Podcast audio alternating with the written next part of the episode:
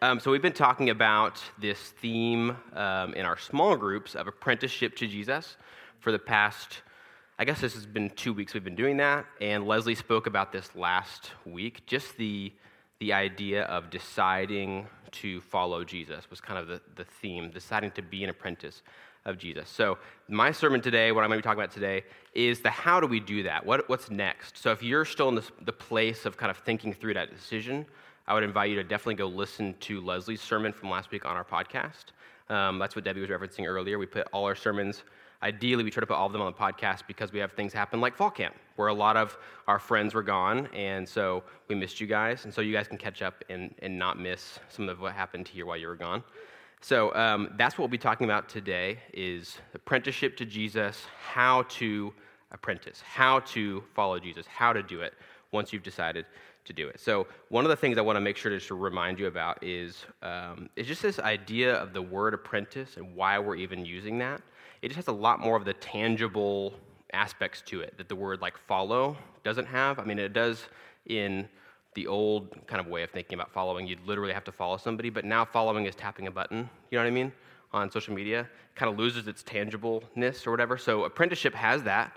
And then discipleship, the word disciple we've used a lot, that um, is not really used anywhere else in the world. You know what I mean? Like that's not a thing that we really use outside of Christianity. Whereas the word apprentice has been used for ages in trade, in a learning something, learning a trade or skill or whatever for a long time and spending decades learning something. And that's what we want to try to change our brains about a little bit as we think about following Jesus. Not just this, I tap a button, follow him, or I am a fan of, of this guy and I like his stuff. It is an apprenticeship. We are taking time, slowly learning, but very purposefully learning to be like Jesus. And this isn't a new thing. We didn't come up with this. Uh, this word apprentice obviously is not new, but even the idea of of talking about our relationship to Jesus that way isn't new. We can't take credit for it. It's an ancient way of talking about it. There's been different like resurgences of this. The whole spiritual formation movement. There's churches who have led this kind of stuff, and so we've just seen the fruit of this and felt the need here in our not just our our town. Honestly, it didn't. I think this is a big need to change the way we think about following Jesus. But I think just in our current day, in our current culture, it's needed. And so we are taking what we see out in the world and that we think is a message for our day and for our culture today and adapting it for our community here. So I just want to shout that, that out so that you guys don't think that Leslie and I are a lot smarter than we are.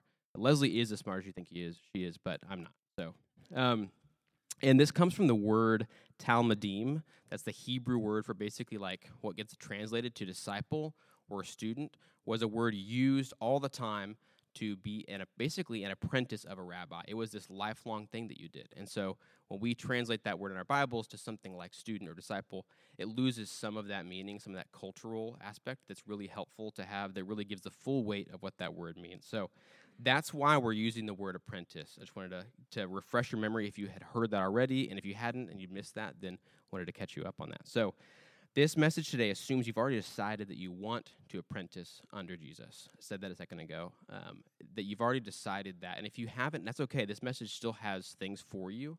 But I want to talk about what happens after that. What happens after you've decided you want to be an apprentice of Jesus? What do we do next? Um, but if you've decided that you want to say yes to Jesus and you want to be his apprentice, that's what we're talking about. Not that you have it figured out, not that you have already become fully enlightened and become exactly like Jesus, but that you want to say yes. You want to say yes to the invitation to be his apprentice. So uh, that's what we're going to talk about today.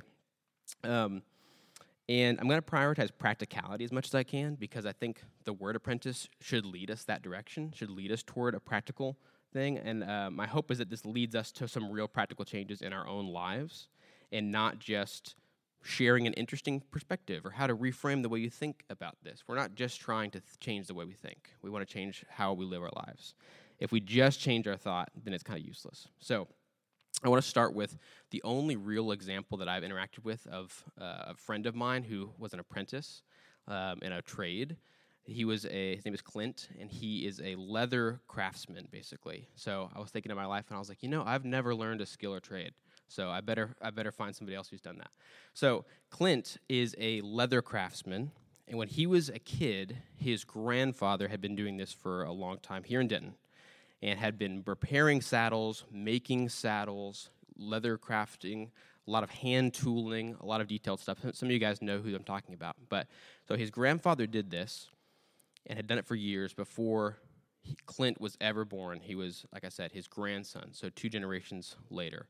And Clint grew up around his grandfather and slowly got an interest in leather working, leather craftsmanship, and then slowly spent some time around his grandfather and started getting you know a little bit more interested started kind of learning how to do some things maybe once he was a little bit dexterous could hold something down hold it still while his grandfather was able to cut something etc things like that and then slowly clint was able to do more things he could he could make a belt himself or he could make a wallet himself or he could help sew something or whatever and then slowly over decades of time um, now clint's grandfather is gone has been has been gone for about five years. And Clint is now himself in his 40s. He is a leather craftsman. He's not learning anymore. He's still learning things every day. He's not an apprentice anymore in that sense. He has his own leather craftsman shop, but that took a long time for him to, to do. And it's actually right there, directly diagonal from our building here. So couldn't think of a more close and immediate example. So just we're going to kind of reference Clint's story and that sort of practical analogy a couple of times throughout this sermon. So just be thinking about that. But um, but that's one of the the only practical apprenticeship um, examples I can think of. I think there's a lot we can gain from thinking about that. So now I'm going to talk about basically this is a section in John 14 that has a lot here. I'm going to read the whole thing, um, so you can flip there if you'd like, um, and I think there's a lot we can glean from this. Of course, there's tons from Jesus' whole ministry we can glean about apprenticeship and how to follow him, so much that he said. But in this specific chapter, I kept finding multiple things. So I just want to read the whole thing to you guys, and then I'll, I'll shout out things throughout the rest of the sermon that reference this. So turn to John 14 with me, if you will.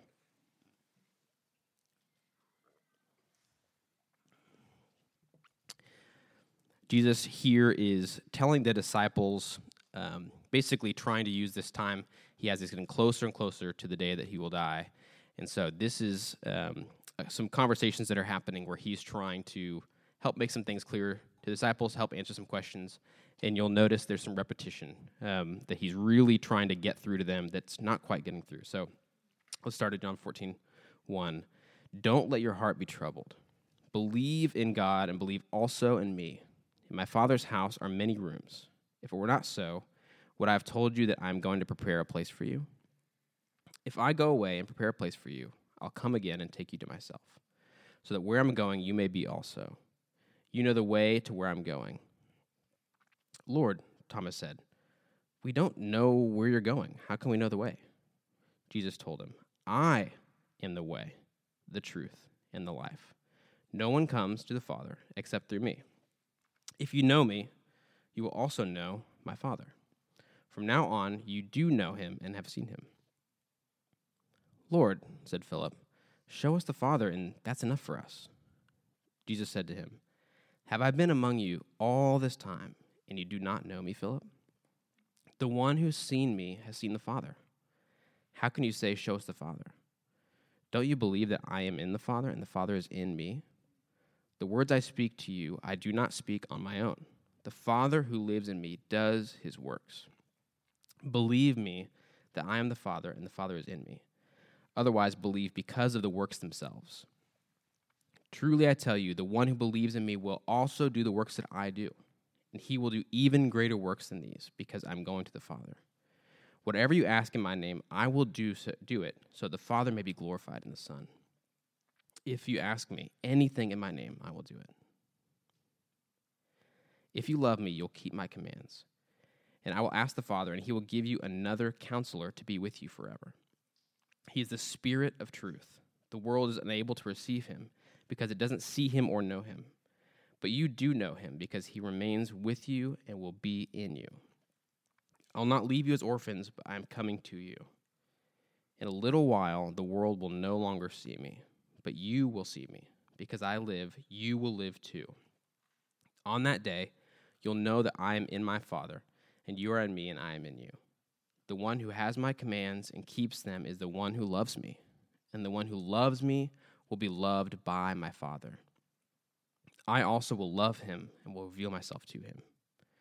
Judas, not Iscariot, said to him, Lord, how is it you're going to reveal yourself to us and not to the world? Jesus answered, If anyone loves me, he'll keep my word.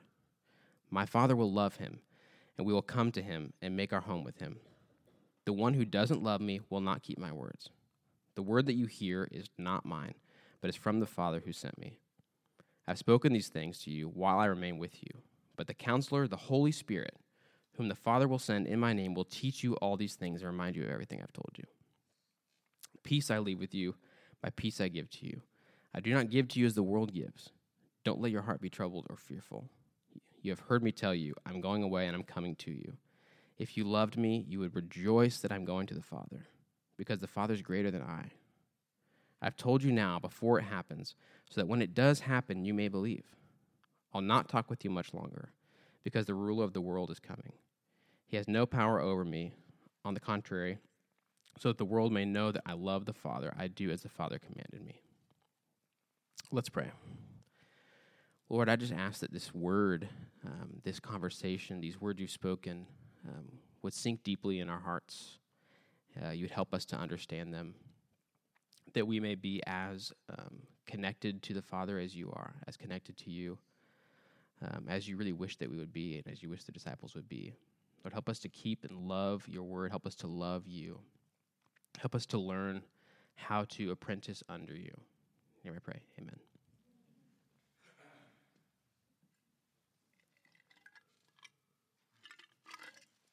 What if I just got my stuff and just like walked off and you guys were like, that was that it?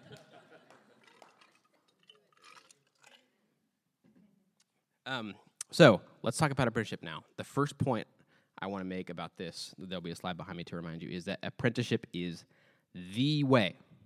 It's the way to follow Jesus. The way to follow Jesus. Think about the word way that Jesus just spoke in that chapter. Say way. Jesus wasn't talking about a bar to reach, basically. He said he is the way. We don't arrive at a destination with Jesus, it's a way. Jesus is the way that we live.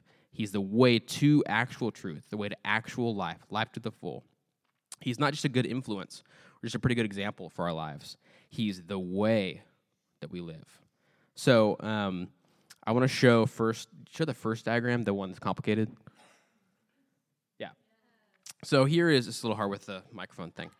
So here's the way that uh, most of us think about our options about following Jesus. Left from left to right, they kind of go increasing order. So not for me, not interested, not going to go there, not for me. Casual admirer, fan of the hits, like, oh man, Jesus said some cool stuff. I love the stuff that everybody else knows too. It's my favorite. The stuff that whatever was on the radio for a while, I love that stuff. Um, holier than most, where you're kind of like, your goal's like, I think I'm better than most people. I know more than most people. My standard's sort of like, as long as I'm a little better than most, then I'm cool. Then we get Jesus freak over here. And then if you really get there, you get the two people who've achieved this level of Jesusness, Mother Teresa and Jeff Goldblum, you fill in the blank here, you know, whoever else you think of. That's, I think, how most of us think about our options, whether, you know, funny or not, about following Jesus. We think there's an array, a sort of a spectrum. Does that make sense to you guys? You, despite the jokes, you see what I'm saying? Now show the next one. This is really it. This is the way, according to not just Jesus, but the entire Bible. It's a story of God's interaction with us as humans. This is what we have. We either not for me or apprentice of Jesus. Let that sink in for a second while I take a drink because my throat's getting scratchy.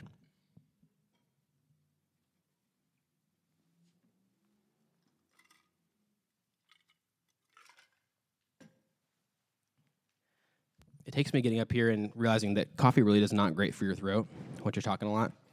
I depend on it for everything, but then once I'm speaking, it doesn't doesn't help. So it's not like there's a bunch of routes we can take. There's one way, and it's Jesus. And it's not just a casual approach to Jesus, it's apprenticeship to Jesus.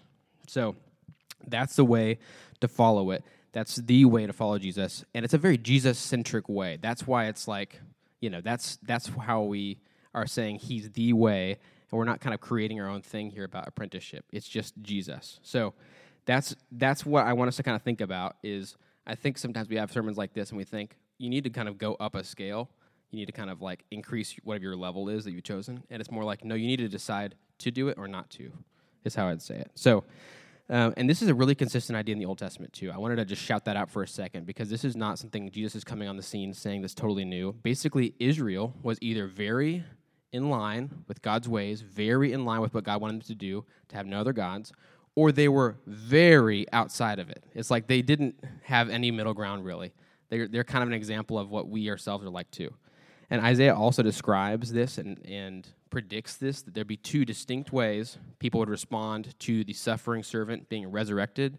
They're either going to like accept him, repent, decide to serve him as well and follow him, or decide to stay in their own way, to stay their own course and not go that way. And so that's been predicted before Jesus was even on the scene telling us the same stuff. So I just wanted to shout that out for a second so we know this is not new, this is what we can expect.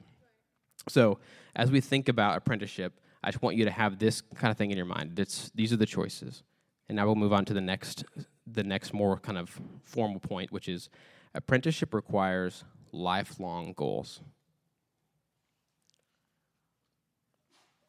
So if you're one of our small groups, you'll have you'll see you'll have already seen the diagram that John's going to put up here in just a second, but I'm to have him wait for just a second.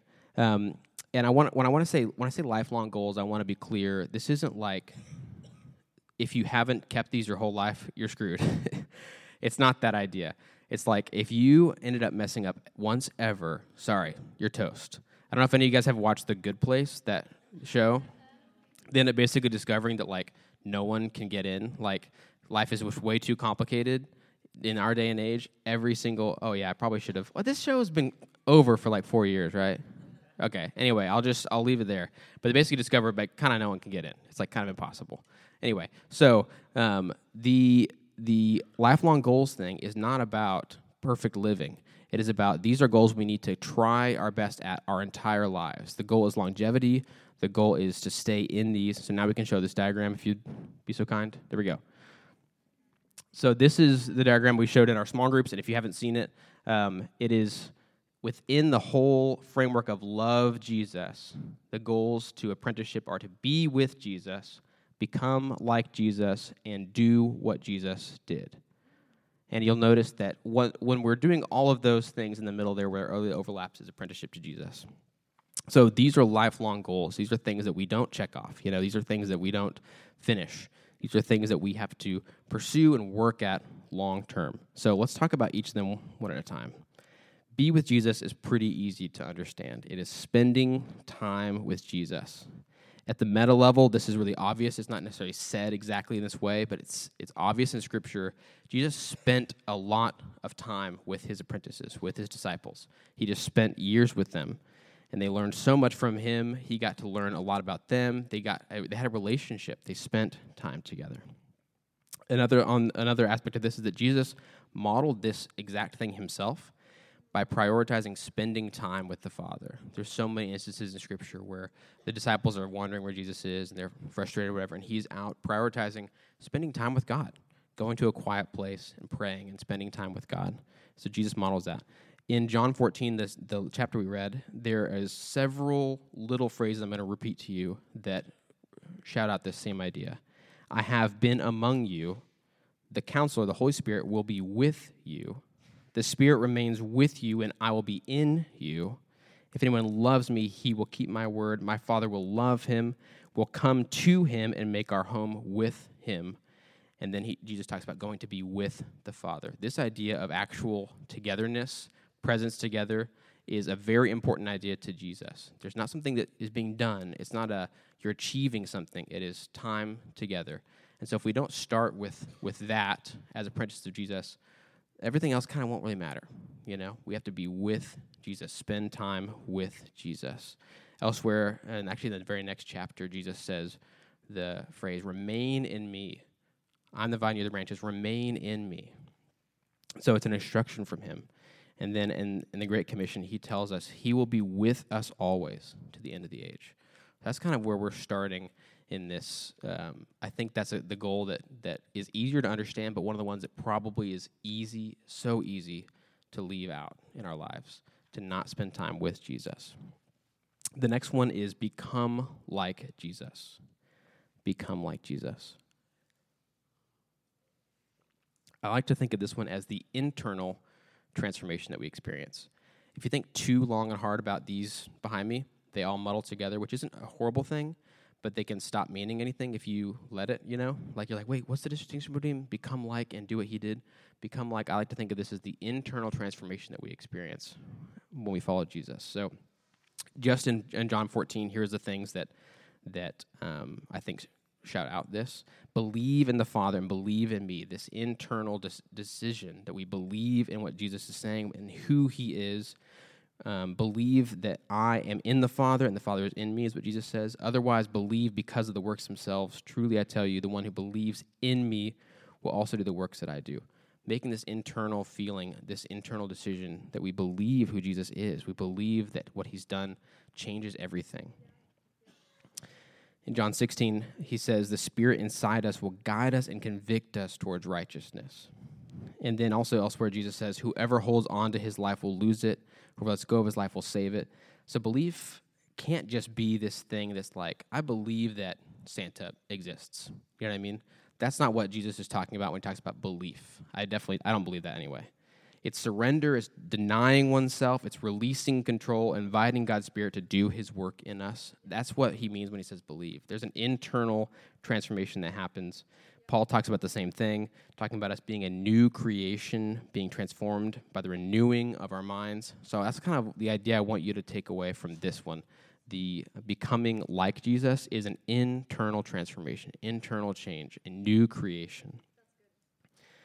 Um, and then in John 7, Jesus says, Let anyone who's thirsty come to me and drink. Whoever believes in me, as scripture said, li- rivers of living water will flow from within us. So that's a, that's a really big change within us that we could become springs of living water. So as we become like Jesus, internal transformation has to happen. We become a new creation. Um, and that that is what matters first before we start thinking about how we act and what we do outside of that. They're all interconnected, but I do I do think there's a distinction there. Internal transformation, become like Jesus. I think we most of us know ourselves, and if we describe ourselves most days, we don't feel a lot like Jesus. So some things have to really change inside of us, and we have to surrender a lot to allow Jesus to change us from the inside. The third one is do what Jesus did. This is I like to think of this as the external action, being sent out, being commissioned to go and make disciples, to go and follow Jesus' commands, the external action. In John 14, here's the ways that he references this idea. Truly I tell you, the one who believes in me will also do the works that I do. If you love me, you will keep my commands. The one who has my commands keeps them and is the one who loves me. If anyone loves me, he'll keep my word. My Father will love him. He will come and make we will come and make our home with him. The one who does not love me will not keep my words. The word that you hear is not mine, but from the Father who sent me. And like I said a second ago, Matthew 28, go therefore and make disciples of all nations, baptizing them in the name of the Father, Son, and the Holy Spirit, teaching them to observe everything I have commanded you. So, this is this is the external action. This is us responding to what not only being with Jesus and the internal transformation happens inside of us, but going and doing the commandments he told us, going and doing the things he commissioned us to do, to go and be like him. So, this is like taking an active part in our world. This is taking an active part in your neighborhood. This is taking an active part in your workplace, um, in our church community. You're a worker, you're a minister, you're an ambassador. This is that part of apprenticeship to Jesus. And I just want to shout out a little bit the everything being in the circle of love Jesus is very important. Um, two weeks ago, when I talked about our mission as a church and our values as a church, I went on a little side rant about loving Jesus. Some of you might remember that, but that is absolutely essential. I mean, it kind of seems a little obvious. Like, why would you do any of this if you don't love Jesus? you know, but we have to make that make sure that that's part of uh, our thinking in this. This love and affection for Jesus, loving Him. He first loved us. That is a foundational element to this. And so when we were kind of working a little bit on this diagram together, the idea of like we have to surround this whole thing and love Jesus, or it it ends up kind of starting to be workspace, kind of starting to be something about here's what you do without first assuming or first deciding that we do love Jesus. So if you want to hear the whole the full rant, you can listen to the two weeks ago sermon. Um, so let me reiterate too: these are not steps. Um, even though I talked about them having distinct differences, these are goals. Steps are like one, two, three, and you're done. Goals are like, well, we have to work at this over and over and over in our lives. We can't just do this once and call it good and expect to get a lot of results out of it. We can't expect to be a master of something, a skilled person at something tomorrow. You know what I mean? It takes time, it takes effort, it takes a lot of trying the same things over and over um, and goals that we will never graduate from. So don't don't fall into that trap of thinking I do this, I do this, I do this, and then I'm done. I'm good. Uh, I think sometimes the reason we do that, or maybe one of the downsides of doing that, is that we get frustrated there's not progress. We get frustrated when we feel like we're in a rut. We get frustrated when we feel like we're not seeing a lot of change in our lives. Um, we have to keep at these things. This is how Jesus makes us more like Him. This is how Jesus transforms us. This is how we know Him, is just to be with Him. So just don't fall into that trap of thinking that these are steps. So let me shout out, go back to our example of Clint, the leather craftsman. I think it's a perfect example because I know for a fact that one thing that made doing leather work really appealing to him is just spending time with his grandfather at first. Before he was even a skilled helper, before he could even be somebody who could uh, actually accomplish much in the workshop or whatever, spending time with his grandfather was the, the basis of all of this stuff.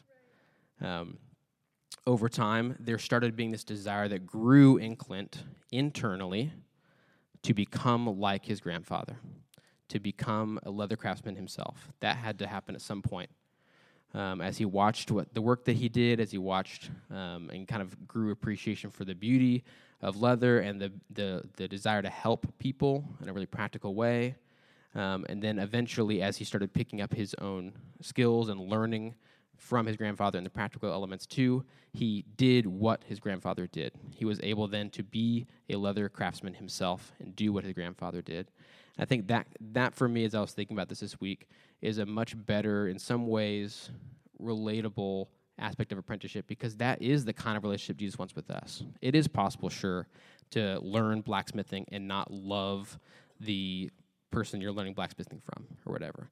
But I think that like fatherly, grandfatherly, parental, um, kind of loving to be with someone really is an important part of this. Um, and so I know that in his story, that's a big part of it.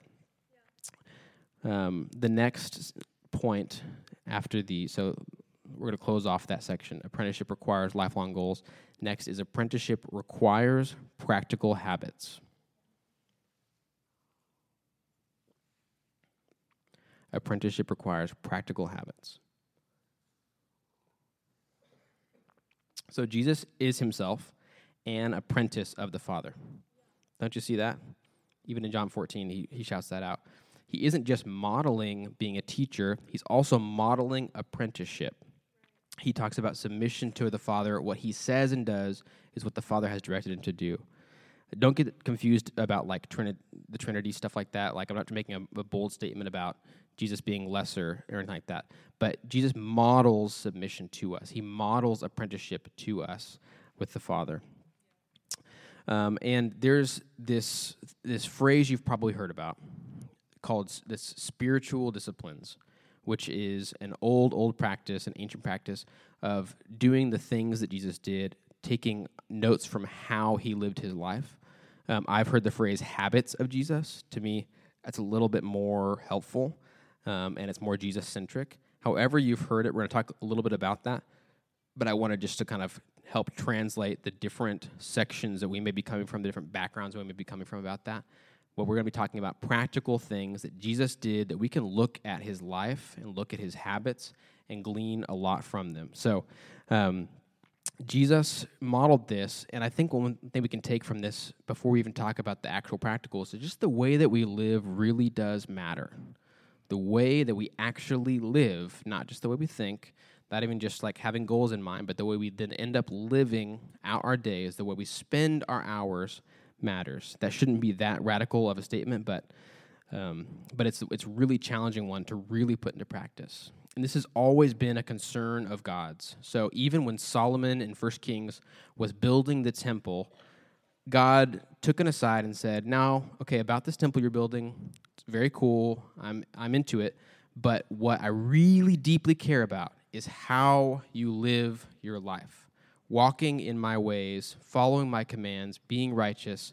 And he makes that note. Of course, we kind of know Solomon's story is he wanders quite a bit. That's been a concern of God's for a long time. And even in Isaiah 66, um, he writes, I will look favorably, this is God speaking though, I'll work favorably on this kind of person, one who's humble, one who's submissive in spirit, one who trembles at and follows my word. Even James in the New Testament talks about this. Wisdom is not what we think up here. It's not knowledge up here. It is right living. It's how we live our lives. You can look a bunch of places and see this consistent through the, through the Bible. How we actually end up living matters immensely to God. So, how do our lives look practically? Um, and how do we take what Jesus did and, and, and that into our lives practically? So, here's some habits of Jesus I want to just list. There's a lot of ways to categorize these. There's no, I don't like the idea of very, very standard lists that are like set in stone, but here's some things you can see all over Jesus' life. Prayer. I, sh- I didn't send a slide uh, of this to John, by the way, so I apologize right now. Prayer, reading scripture, worship, silence and solitude, Sabbath slash godly rest, and fasting. Those are things we see come up multiple times. Those aren't the only things, though. And so I kind of want to relate these when we talk about practical things that we do in our lives.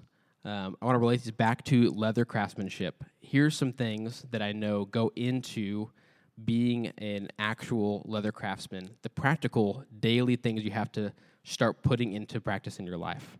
You have to be good at design. You have to know how to measure, how to cut things. You have to know how to sew and stitch. You have to know how to burnish, finish, wax edges. You have to learn intricate, detailed custom tooling. You have to learn conditioning and repairing old leather items. You have to learn how to maintain your tools. So, this idea of having some practical things we have to employ in our lives can sometimes get quickly over into a legalistic uh, kind of way of thinking, but we have to view it in the practical. The way we live our lives, it does require getting skills, getting tools in our lives that we use daily, or we aren't really apprentices at all, are we? Um, so, I want to make that distinction. But an easy fear of this is getting very, very attached to the ritual very attached to the doing a thing, checking a box. I did pray. I, I fast this many times every single week. I blah, blah, blah, blah, blah, you name it. And that being our goal in life, that being our God, instead of our goal being like Jesus, being with Jesus, being becoming like him and doing what he did. So as we talk about some practicals and as we think about those and discuss them across the year, I want that to be something that we don't get mixed up on. We're not we're not uh, thinking that these things themselves, these practical things, are going to transform us. Jesus himself is who does that. So the habits alone don't save us, but there is a way to approach things like this in a self centered way, almost like a health approach, you know, like my, oh, it's part of my fitness routine. Or even today in our, in our day, the like, um, just mindfulness, you know, which is good stuff. But thinking like, oh, this is just really good. If I do this, it's really good for my mental health. Um, this is more than that. This is about our apprenticeship to Jesus and becoming like Him and needing to have things that are part of our daily lives, or we will never end up there. Does that make sense? So I think that's one thing. One way to go would be the very legalistic way. I think the other extreme, that's actually much more common in this room, from those of you I know, is to not think that these things will matter. Not think that prayer and reading scripture and fasting and silence and solitude and Sabbath and rest that they will ever matter. We don't think that if we do them, it's going to make a difference in our lives. We don't think they're going to bring us closer to God. We don't think they'll help us look, look more like Jesus, so we don't even try. And that's what I see most of us doing, including myself. We don't even try. We don't think it's going to accomplish anything. But these are the exact things that Jesus himself did to stay connected to the Father, that he himself did to remain in line with the Father's will, to remain impervious to temptation, to endure difficulty and stress and sadness and frustration. These are the things that Jesus built into his life to be able to do that in a daily sense. So I'm going to read those again um, prayer, reading scripture, worship, silence and solitude, Sabbath and godly rest, fasting. Those are things that Jesus regularly turned to to remain in the Father's will. There has to be something we can glean from that. Jesus himself valued these things so highly. So as we think about how do we apprentice to Jesus, we have to both do what he did um, as well as be with him as well as become like him. Do you see how this is just this this they all bleed together, they all come up over and over. That's why those goals are are so important and that they need to all overlap for us to be apprentices. So one thing that was really cool, this is probably two months ago, Kurt, who's with the kids today, um, shared a devotion at our men's breakfast. And he said something like this. I didn't write it down in the moment, but this is how it stuck with me. What are you doing right now to get you to be where you want to be with Jesus in 20 years, in 30 years, in 50 years? What are you doing right now to get you there? What's your life look like? And are you on the track you kind of want to be on? He asked that question, and it was kind of like this. It was like this, this stillness in the room. It's a big one. It's a big question. I want to encourage you to think about that um, this week? What are you doing right now to be where you want to be with Jesus in the future? Another way to put this is that we're all, at any given time, we're all being formed into something. We're all being formed into someone. We're all being formed by the things that we read, the things that we watch, the people that we listen to, all of that stuff. So, who are you being formed into? Who are you being formed into? eventually in 10, 20, 30, 50 years, you're going to end up as someone. You're going to end up as something. So, what's it going to be? And I want to tell you something that, that kind of slowly dawned on me um, in my later years in college, into my first years being out of college and, and trying to figure the world out and life out. Um, I figured out that no one can apprentice under Jesus for you. No one can apprentice under Jesus for you. No one can follow Jesus for you. We can learn from other people. Yes, that's absolutely essential. But we cannot try to do this in isolation, obviously, but no one can do it for you. I've sometimes found myself in ruts in my apprenticeship to Jesus before I even had that kind of language. Um, or rather than ruts, I found myself in times where apprenticeship was just completely placed on the back burner not at all the way that I was thinking, not in my goals, not in my daily life, every other thing taking priority over it. And then in 2019, I left the job I've been in in ministry um, for a humanitarian ministry for five years, and I felt like it was the right call. But it caused like this whole identity crisis for me. I talked about this a bit with our small group a couple weeks ago, and I didn't know what I was supposed to do next. I felt like I really didn't have my bearings or any clear direction. I just didn't know what to do. And I just kind of stayed in that state for a while and kind of let myself stay there until I realized that I didn't really want to be there anymore. I did I did want to figure out what I should do. I did want direction in my life. And I realized I wanted God to do that. I wanted God to be the one to, to help me out of that rut. I didn't feel like I could get myself out of there on my own, but I knew that God probably could. So I had to let him do that though. I knew that no one else was going to do it for me. Um, no other human being could get me out of that identity, direction, mission, purpose rut that I was in. And one of the first things I started doing that was just to like the to get me off of my butt, both like literally and also spiritually, metaphorically, was I just started going on prayer walks every morning. It was the only thing that kind of appealed to me at the time. I was kind of in a weird spot, so I just made myself do it. So that's where this the practical and the the the uh, more lifelong goal kind of comes together. It, it was that little start that allowed me to let to just start spending time with Jesus, to be with Jesus. The goal wasn't to accomplish something at the at the time. It was just I want God to help me out of this rut I'm in. Maybe I should go spend time with Him. Um, it didn't even start with trying to read a bunch of scripture. It was just let me get out, let me just spend time with God and it really was a great start. That's that's just my personal situation there. I'm not saying that that's exactly the the start for everybody.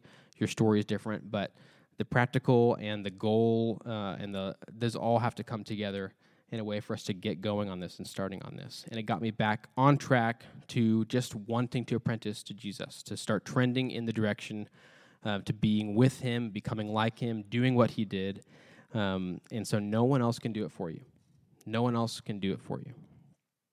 So think about those habits of Jesus. Which of those, when you when we read that list out loud, which of those kind of stuck out to you as one that's been very absent from your life? Or maybe one that you were like ah man i really love that. I used to really love just spending time in worship. I used to really just love spending time in prayer and i don't do that or i've never done that.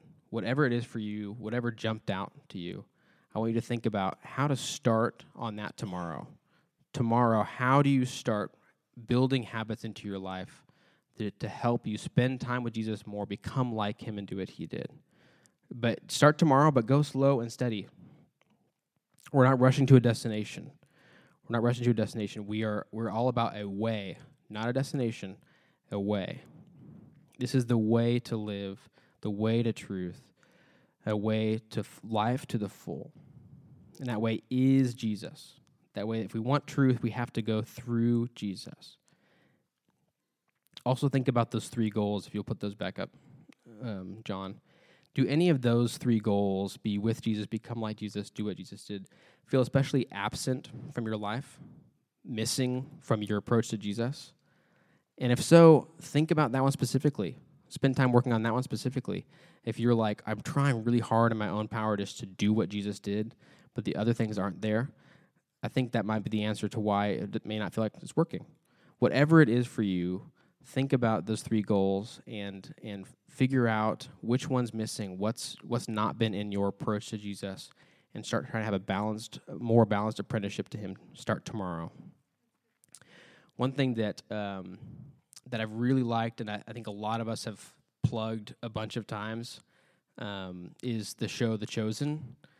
Some of you guys have been like, "Yes, watched it, loved it." Some of you, for some puzzling reason, just no matter how many times we try to bring it up, you just won't watch it.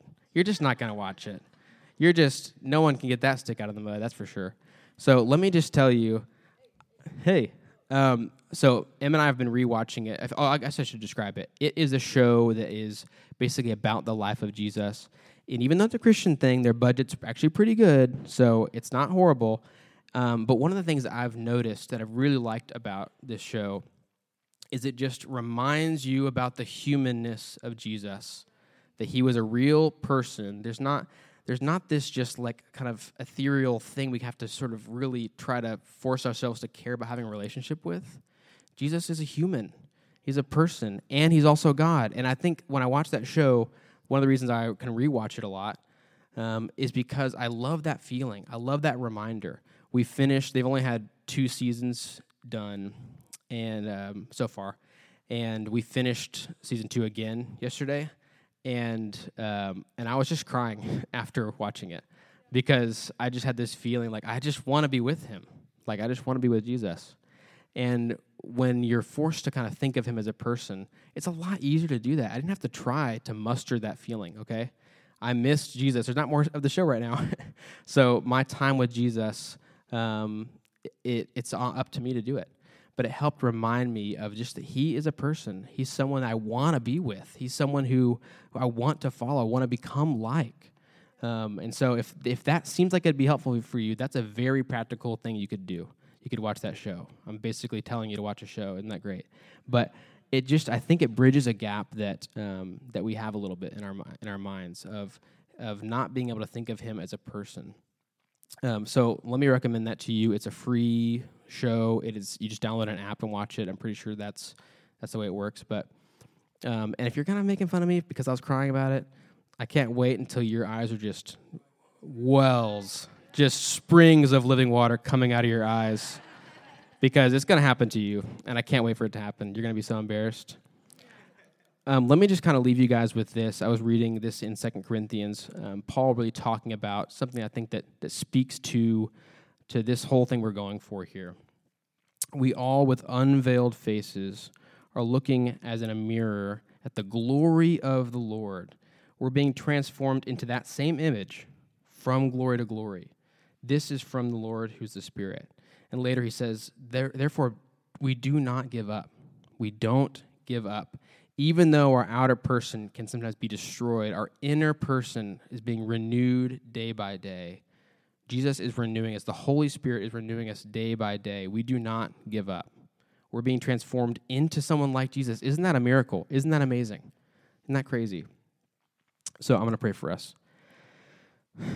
Jesus, we want to be your apprentices. We want to be with you. We want to be like you. We want to do what you did. Please help us every step of the way. Please help us every day. Thank you for wanting to be with us. Thank you for sending your Holy Spirit to be with us every day.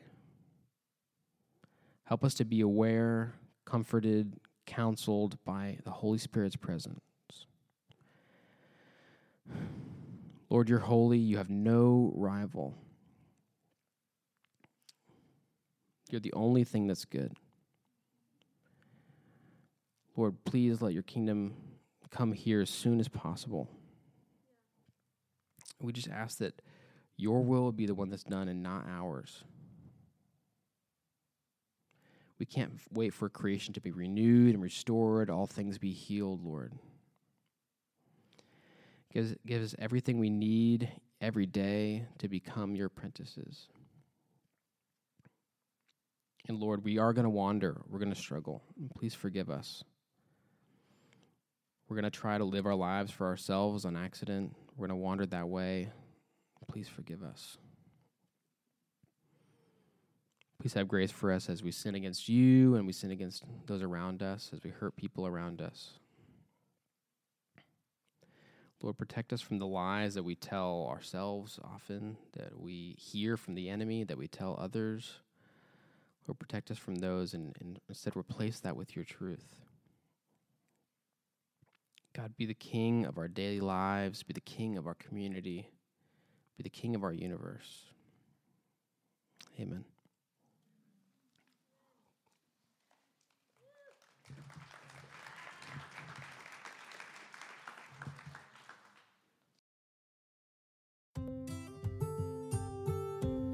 Thanks for joining us for our sermon podcast. We would love for you to join us on Sunday morning or in one of our small groups during the week. And you can get more information about that at dentonnorthchurch.com.